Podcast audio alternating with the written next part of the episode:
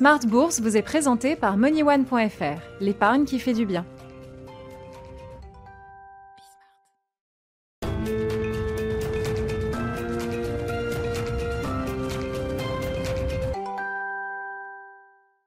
Bienvenue dans Smart Bourse, votre double dose quotidienne de marché en direct sur Bismart, chaque jour du lundi au vendredi à 12h30 pour l'édition de la mi-journée et le soir pendant une heure à partir de 18h30 au sommaire de cette édition de la mi-journée.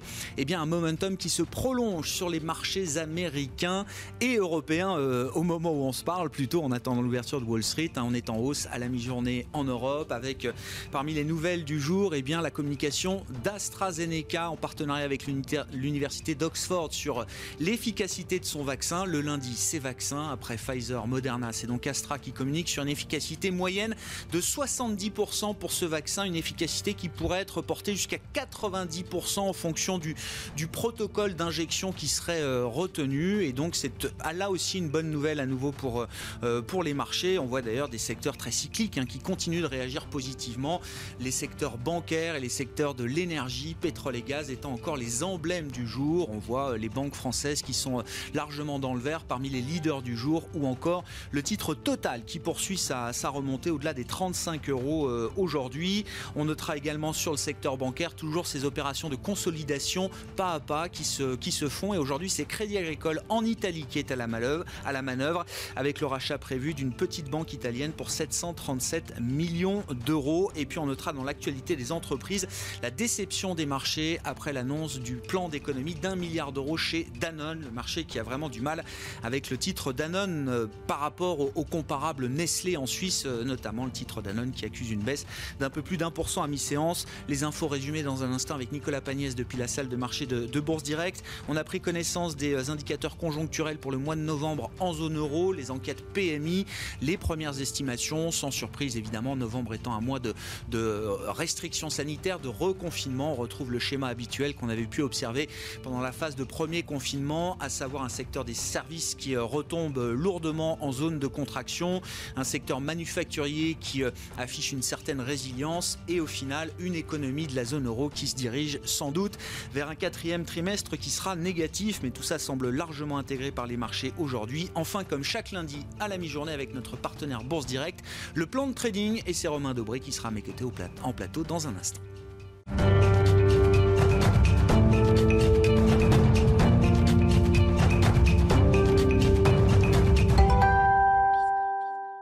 Séance positive pour commencer la semaine après l'échéance mensuelle euh, qui était euh, vendredi dernier. On en parle et euh, le résumé complet des informations, c'est avec Nicolas Pagnès tout d'abord depuis la salle de marché de Bourse Direct.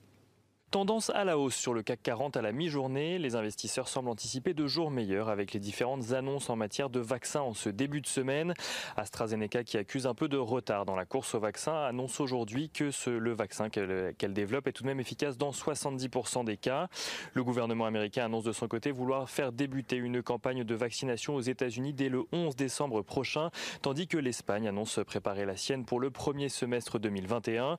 L'Espagne, qui est pour le moment le seul pays européen avoir programmé une campagne de vaccination, mais d'autres devraient suivre rapidement alors que plusieurs observateurs espèrent voir l'autorité de santé britannique autoriser le vaccin développé par Pfizer et BioNTech dès cette semaine.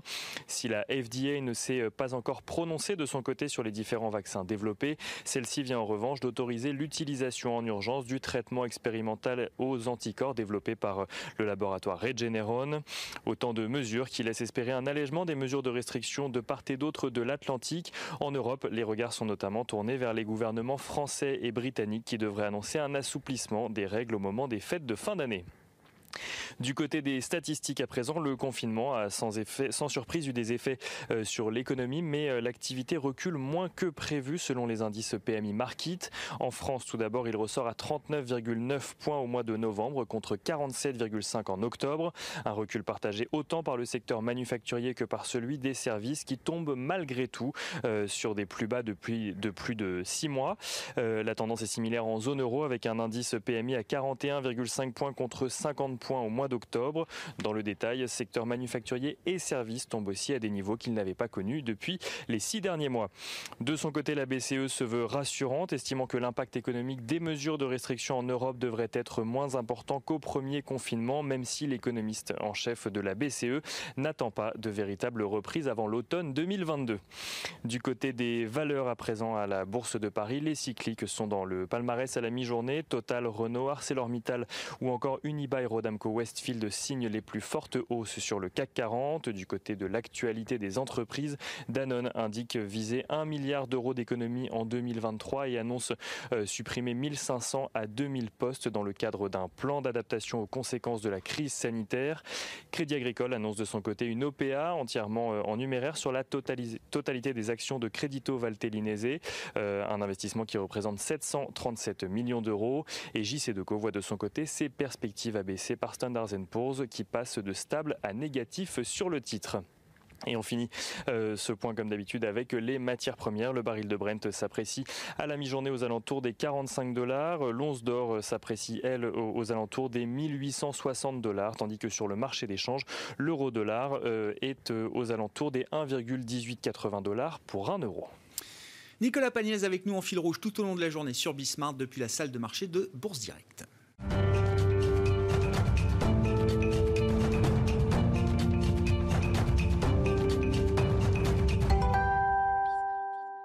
Notre partenaire Bourse Direct avec nous en plateau chaque lundi à 12h30 et chaque vendredi à 19h, 19h15. Pardon, le lundi à 12h30, c'est le plan de trading de la semaine. Romain Debris, bonjour. Bonjour Grégoire. Merci d'être avec nous, membre de la cellule info d'experts de, de, Bourse Direct. Une semaine déjà un peu particulière avec le rendez-vous de Thanksgiving qui euh, va marquer euh, une, une, absence de Wall Street. Euh, jeudi, ça c'est sûr, les marchés seront fermés et sans doute en grande partie vendredi puisqu'on aura seulement une demi-séance à, à, New York. Oui, les marchés américains fermer à 13h, vont fermer à 13h vendredi et probablement il y aura peu d'acteurs présents pour cette demi-journée. Donc ça se joue en trois jours. Ça se joue en trois jours et il y a beaucoup d'éléments. cette semaine, il y, a, il y, a, déjà beaucoup d'éléments macroéconomiques, mais il y a aussi pas mal d'éléments à surveiller parce que c'est une nouvelle échéance qu'on ouvre là. On a clôturé l'échéance des marchés dérivés de novembre. C'est la dernière échéance de l'année. C'est une échéance trimestrielle et semestrielle. Donc c'est une grosse échéance qui, qui, est entamée là. Euh, on arrive avec, euh, sur cette échéance avec un intérêt moyen, un peu plus que euh, à peu près constant depuis le, le, mois de mai dernier sur le futur CAC 40, c'est-à-dire 255 000 contrats ouverts. 5000 contrats ouverts dans la petite hausse de l'échéance de vendredi, mmh. donc un peu d'intérêt. Euh, en revanche, un tout petit peu de complaisance, complaisance pas de complaisance, mais un tout petit peu d'optimisme, on va dire, euh, du, du, chez les investisseurs qui se couvrent moins alors qu'ils étaient beaucoup couverts depuis le mois d'octobre. Euh, donc on a un ratio de couverture qui est un petit peu inférieur, il n'est pas, pas, pas, dramatique, mais euh, il indique que euh, si une accélération baissière se mettait en place, ce qui est pas le, le ouais. cas graphiquement, techniquement pour l'instant, euh, elle pourrait aller un petit peu plus loin le temps que les investisseurs euh, enfin, se, se, couvrent et aillent, aillent, chercher la couverture un peu, un peu, un peu plus bas.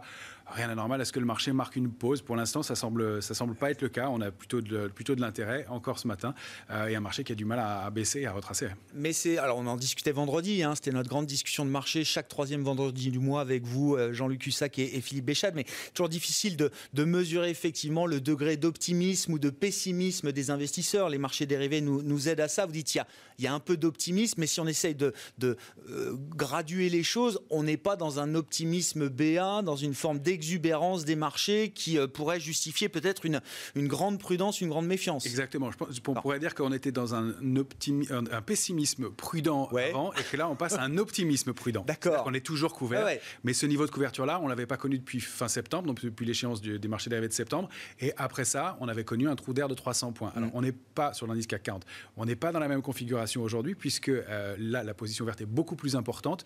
Euh, et puis, on a beaucoup progressé avant aussi. Donc, euh, il y, y, y, a une configuration qui est, qui est, un peu différente. Et puis, il y a de l'intérêt sur le futur CAC 40 et puis de l'intérêt sur des valeurs et sur des secteurs. Ah bah donc, oui. Je crois que c'est encore très visible aujourd'hui. Enfin, les, les, emblèmes de ce rallye de, de, ces dernières semaines, depuis un mois, c'est le secteur bancaire, c'est le secteur du, du, pétrole et gaz. Et ce sont encore ces secteurs qui sont sur le devant de la scène aujourd'hui. Complètement. Et que ce soit les secteurs ou les matières premières, c'est-à-dire que le, le, le pétrole lui-même euh, bah, est en train de former une figure de, re, de retournement haussier, euh, si elle le confirme, en tout cas un avalement haussier en mensuel. Donc c'est une très grosse figure. Sur le Brent? Sur le ça, Brent, quand oui, on regarde le pétrole ouais. Je regarde le Brent, euh, notamment parce qu'il y a une déclaration de la position nette spéculative. Or, la position nette spéculative monte depuis deux semaines, pas énormément, mais elle monte.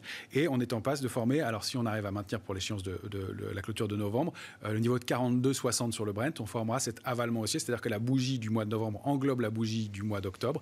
Et c'est un signe de, retournement aussi qui peut être important. Donc on a une cible graphique qui est au moins 51,09 tant qu'on tient cette résistance sous laquelle on butait de 43,30 sur le Brent.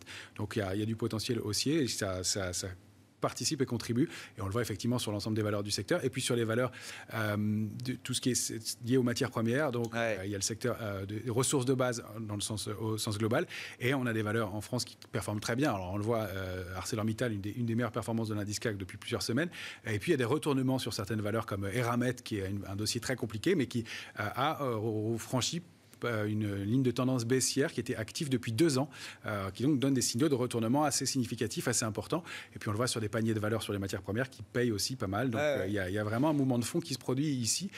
Et en revanche, une une grosse faiblesse du côté des secteurs qui étaient forts précédemment. Ouais, alors sur les, secteurs qui sont en train de se renforcer, ce qui se passe là, vous dites euh, Eramet, ils sont en train de franchir euh, une ligne de deux ans, c'est quand même un signal assez fort, assez puissant. C'est-à-dire que ces, secteurs-là sont en train de regagner en momentum peut-être pour euh, plusieurs semaines, plusieurs mois derrière. Manifestement, c'est ça. Des, niveaux des niveaux pareils, c'est important. Et puis on voit que c'est pas juste le rebond du chat mort. Non, ça. Enfin, alors sur des sur des dossiers comme Eramet, c'est toujours plus compliqué. Mais ça ressemble pas à un dossier du chat mort. C'est étayé, il y a du volume, euh, c'est assez puissant, assez euh, dynamique. Et puis on le voit sur l'ensemble du secteur, c'est-à-dire qu'il y a des valeurs comme Aperam, comme Imeris, euh, qui en, bénéficient aussi. Et puis donc des paniers de valeurs donc sur les ressources de base qui, qui, montent. Donc c'est vraiment un ensemble qui se, qui se met en place là. Bon, face à ces secteurs qui sont en train de se renforcer, donc les, secteurs qui étaient massacrés, qui deviennent aujourd'hui entre guillemets les, secteurs forts, hein, quand bien même il y a énormément de retard à rattraper encore.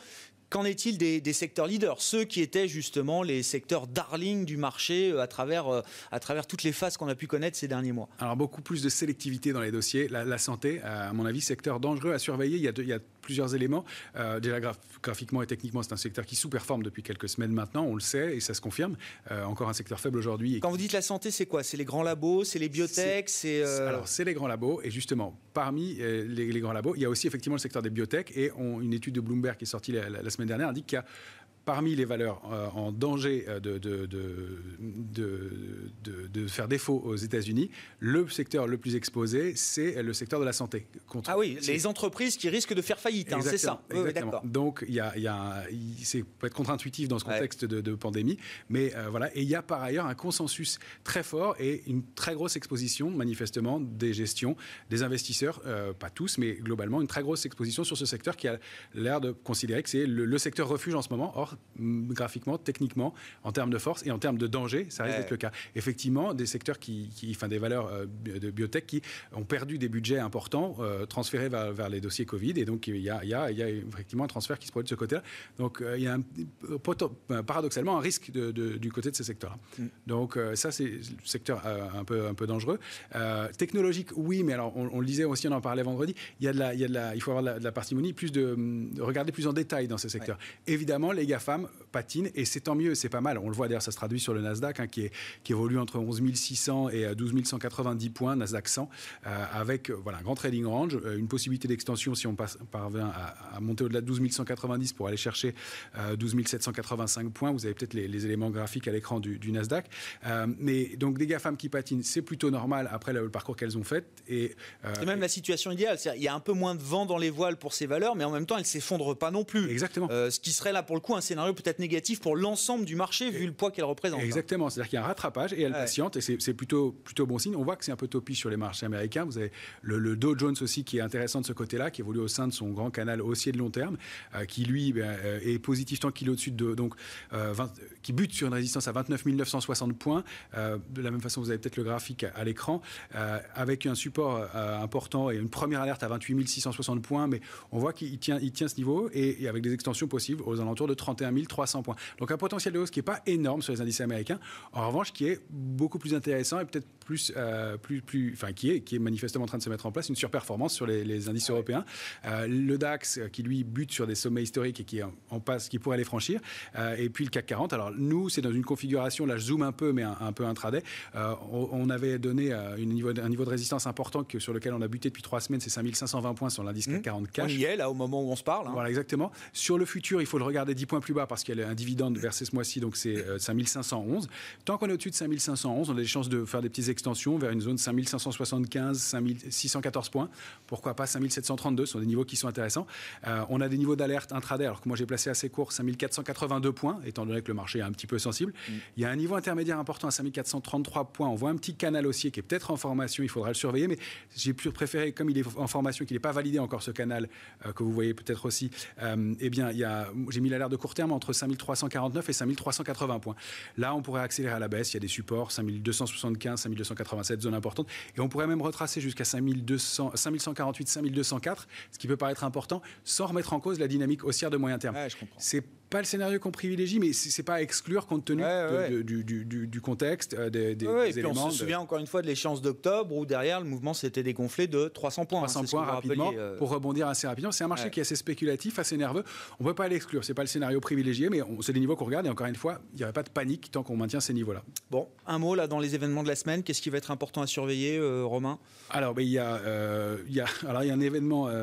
il y a notamment bah, le PIB allemand demain, l'IFO, les enquêtes de conjoncture. Hein. Aujourd'hui, on a les PMI. Demain, il y aura euh, l'Allemagne, effectivement, avec le climat des affaires euh, pour novembre. Euh, il faut, domestique. Il faut. On se tournera plus du côté des États-Unis à partir de demain après-midi avec la confiance du consommateur, du conference board, les commandes de biens durables, corps. Et puis, il y a le PIB américain préliminaire pour le troisième trimestre et les ventes de logements neufs. Et il y aura les minutes de la Fed mercredi soir et celles de la BCE jeudi.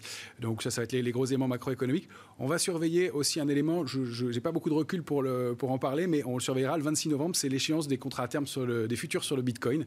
Ah, euh, ah il y a des échéances sur le Bitcoin aussi. Donc ça, c'est euh, assez nouveau, je, je voulais dire pour moi aussi, mais on va voir, ça peut créer des mouvements assez erratiques. On sait comment ça se passe pour des échéances, donc euh, peut-être à, regarder de ce côté-là aussi, compte tenu de l'accélération haussière qu'on vient de connaître. Bon, voilà pour le programme de la semaine, le plan de trading chaque lundi à 12h30 avec Romain Daubry de Bourse Direct en plateau avec nous dans Smart Bourse sur Bismart.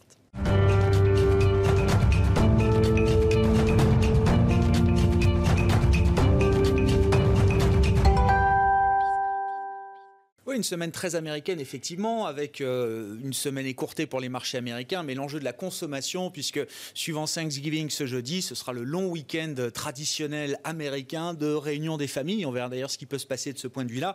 Et des premiers achats des fêtes de fin d'année, puisque oui, il y aura bien un Black Friday euh, aux États-Unis. N'en doutez pas. Thomas Kosterg est avec nous par téléphone chaque lundi à la mi-journée, économiste senior en charge de suivre les États-Unis pour Pictet Wealth Management. Bonjour et bienvenue, euh, Thomas.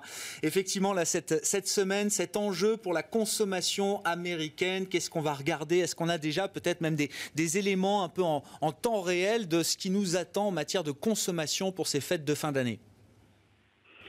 Alors, les nouvelles ne sont pas forcément très réjouissantes, hein, puisqu'aux États-Unis, euh, davantage d'États et de villes euh, se passent en, confinement ou semi-confinement. Hein. donc, les données de mobilité en temps réel, notamment hein, celles données euh, par Google ou par Apple, montre en effet un fléchissement de, de, l'activité, y compris donc, euh, de, de l'activité d'achat. Donc en effet, ce n'est pas la plus réjouissante euh, des, des, nouvelles, alors qu'en effet, on va dans cette grande saison de la consommation qui commence avec Thanksgiving et qui se termine à Noël. D'ailleurs, juste un petit mot pour dire que c'est plutôt d'ailleurs euh, Cyber Monday que Black Monday qui est le plus important. Hein. Euh, donc voilà. Mais bref, en effet, les indicateurs à haute fréquence ne sont pas forcément très euh, porteurs pour, euh, pour, le, pour le moment, mais une, une consommation qui risque de se reporter sur l'Internet plutôt que sur le physique. Est-ce qu'il y a un risque d'accélération du risque sanitaire à travers ce, grand week-end de Thanksgiving qui est, qui est peut-être le moment de l'année le, plus important pour l'ensemble des familles américaines qui veulent se réunir généralement, Thomas? Oui, alors c'est vrai qu'on vient le précédent du Canada. Hein. le Canada fait Thanksgiving en octobre, c'était le 11 octobre, si je me souviens bien. Et on a vu une remontée très forte des cas après le Thanksgiving canadien. D'ailleurs, hein, la ville de Toronto et sa région est en train de se reconfiner à l'heure actuelle. Et donc, en effet, il y a un peu un, un, une risque, une situation à la canadienne où, finalement bah, il y a un peu un effet euh, super spreader hein, sur, le, sur le virus lié à ces fêtes de famille de, de Thanksgiving. Donc euh, en effet c'est quelque chose à surveiller à un moment où le nombre d'infections, hein, de nouvelles infections par jour, on, est, on, on approche les 200 000 par jour. Hein, c'est un effet très, très conséquent. Ouais, effectivement. Alors la semaine sera marquée euh, au-delà de ces, fêtes de fin d'année, de ces premiers achats, les, baromètres qu'on aura. Alors c'est Black Friday vendredi, ce sera Cyber Monday euh, lundi. On aura évidemment des indications un peu en temps réel de l'appétit d'achat des Américains, notamment pour, euh, pour les ventes en ligne. Euh, au-delà de ça, on va avoir des annonces du côté de l'administration euh, Biden, du président élu. Thomas, on aura normalement demain l'annonce des, des, postes clés qui seront attribués pour cette administration de, de, Joe Biden. Euh, il y a déjà visiblement un consensus sur le nom du secrétaire euh, d'État en charge des, affaires étrangères, euh, bien sûr. Donc c'est Tony Blinken, c'est ça, qui visiblement, enfin plus que visiblement, est un compagnon de, route de, longue date de, Joe Biden. Je ne sais pas s'il y a quelque chose à, signaler de ce point de vue-là, sur le plan économique ou sur le plan de la, stratégie que ça peut impliquer pour la géopolitique américaine. Oui, alors sur le nom de Blinken, qu'en effet hein, euh, circule de façon assez euh, persistante depuis euh, hier. Non, j'ai envie de dire, hein, c'est du consensuel. On, alors, j'aime pas le mot, hein, mais c'est un peu du recyclage de, de, mm. de l'ère Obama, parce qu'on ouais. va piocher finalement dans toute l'administration Obama pour faire un peu une, une, une redite. D'ailleurs, il y a un peu quand même cette métaphore du troisième mandat d'Obama avec un Joe Biden, et, on, on voit là concrètement, on reprend des gens de l'administration Obama et, et, on, continue un peu la même lancée. Je pense qu'il faudra quand même surveiller deux choses. Alors, en effet, qui va être choisi pour le Trésor et qui va être choisi pour le, ministre de la, ministère de la Défense. Hein, c'est vrai que ces deux postes clés, le ministère de la Défense notamment, pour voir un peu la, tonalité par rapport à la Chine, c'est plutôt là qu'il faudra regarder que par rapport au, euh, au State, euh, Secretary of State, hein, le ministère des Affaires mm. étrangères, euh, en termes de tonalité par rapport à la Chine. Et concernant le Trésor, en effet, c'est vrai que le nom de Janet Yellen a tendance à, à être très persistant ces, derniers jours. Hein, donc l'ancienne, euh, l'ancienne boss hein, de la réserve fédérale. Euh, déjà, d'ailleurs, j'ai envie de dire sur ce sur point de vue-là, les, les, les, gens de la théorie de la, la théorie MMT, hein, la théorie moderne monétaire, euh, jubile, hein, puisqu'on verrait potentiellement une ancienne de la réserve fédérale aller au Trésor. Or, la théorie MMT dit euh, fusionnons les deux, fusionnons le Trésor et la réserve fédérale et faisons en sorte que le Trésor directement imprime la monnaie euh, et, et, et, bannissons la Fed. Hein.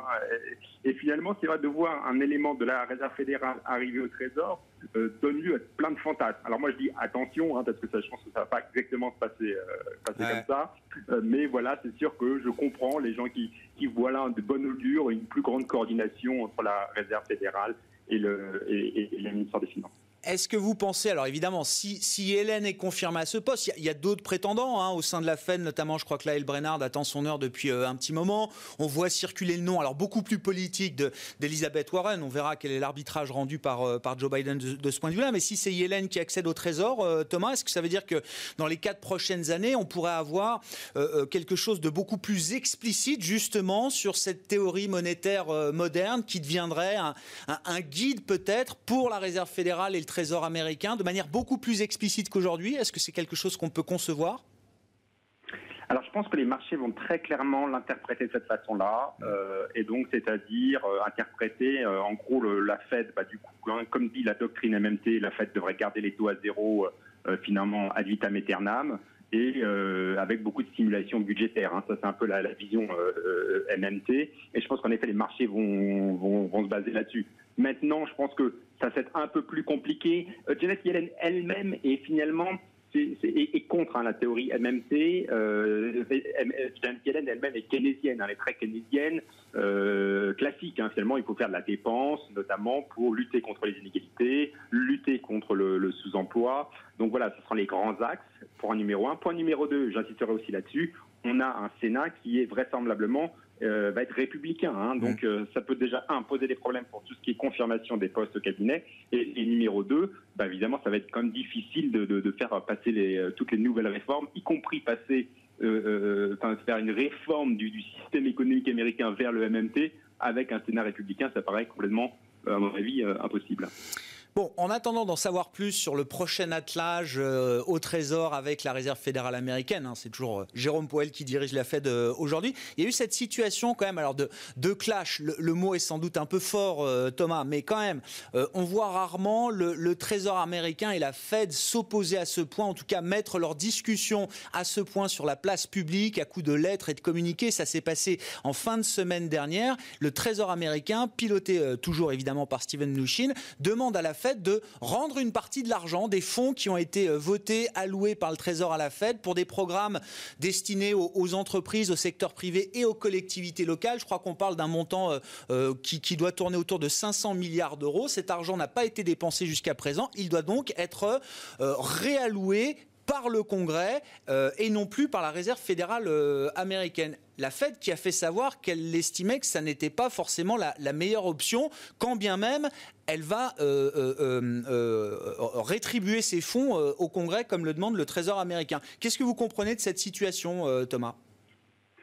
Oui, alors la grille de lecture médiatique, en effet, c'est celle du, euh, du, retrait du tapis euh, sous l'administration de Joe Biden. Hein. C'est un peu ça. Euh, maintenant, je pense qu'il y a d'autres lectures. Alors, une première, c'est que la Fed, on, peut se, poser la question a-t-elle vraiment réussi son, son, jeu Elle avait les 500 milliards concrètement à dépenser. Hein? C'était pour injecter, enfin, l'argent dans l'économie réelle, hein, puisqu'elle avait été trop critique pour injecter l'économie envers les marchés financiers avec le QE classique. Donc, on lui a demandé, avec une garantie du Trésor, de faire plus en termes de rachat de prêts bancaires classique aux entreprises et aussi acheter des obligations d'entreprise, y compris des obligations mal notées.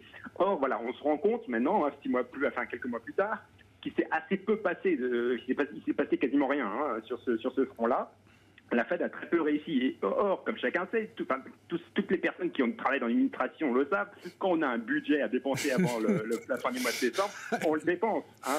Euh, et, là, la Fed, bah, on, se demande, un peu ce qu'elle a fait. Et donc, évidemment, euh, Menuchin, le secrétaire au Trésor, dit qu'il bah, faut réallouer l'argent en nous-mêmes directement à euh, le, la réinjecter dans l'économie réelle, puisque la Fed n'a pas réussi à le faire. Et donc, d'ailleurs, j'insiste sur un point, ça peut être un mal pour un bien. C'est plus facile pour le Congrès de réallouer l'argent qui a déjà été voté plutôt que de demander des nouvelles, euh, augmentations des, dépenses. Donc ça, ça peut être potentiellement une bonne nouvelle pour les perspectives d'un mini-plan budgétaire au mois de, mois de décembre, même si j'y crois toujours pas. Hein. Moi, ma, mon scénario de base, ça reste plutôt un, plan budgétaire de 500 milliards, mais plutôt au premier trimestre. Mais il y a quand même encore la probabilité qu'il se passe quelque chose euh, autour du mois de décembre, avec voilà, potentiellement une réallocation des 500 milliards vers bah, des, euh, des, mécanismes type, plus classiques, type euh, allocation chômage. Ça nous dit quoi de la, de, la, stratégie de la Fed ou des difficultés de la, de la mise en place de la, stratégie aujourd'hui du côté de la Fed? Elle, elle, a du mal à, à faire affluer l'argent là où il y en aurait le plus besoin? Parce que dans le même temps, Thomas, et j'imagine que c'est toujours votre scénario central, la réunion du mois de décembre devrait euh, euh, voir la Fed annoncer une augmentation de son programme de quantitative easing, donc là qui est destiné aux obligations euh, publiques du Trésor américain, aux obligations privées également qui, circulent sur les marchés. Et en même temps, il y a ces 500 milliards qu'elle n'a pas réussi à, amener jusqu'au bout de la chaîne.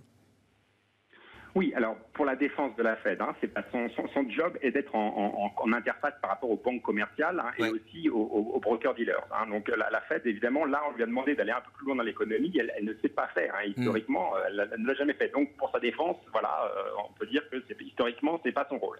Maintenant, donc, ce qu'elle va faire, elle va quand même se retrancher sur son rôle plus classique. Maintenant, en tout cas, moi, je pense que ça va être le, le, le, le point euh, sur les prochaines semaines, notamment au mois de décembre, et c'est-à-dire on revient à la bonne, la bonne vieille technique d'assouplissement quantitatif, c'est-à-dire que ça consiste en quoi? À acheter des obligations du Trésor américain via les brokers-dealers euh, de New York. Hein. Et donc ça, ça va être, à mon avis, euh, ça va être... Alors au début, il y a deux étapes. La première étape, c'est d'augmenter la maturité moyenne du portefeuille d'obligations.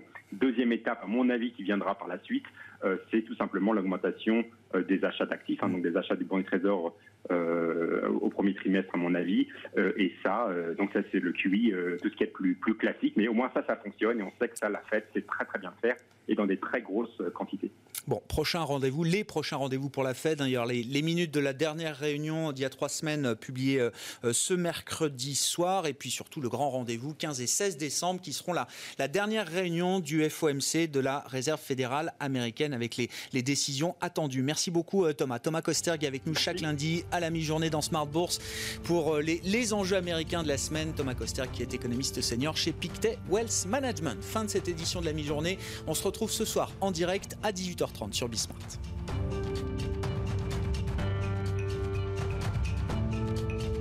C'était Smart Bourse avec MoneyOne.fr, l'épargne qui fait du bien.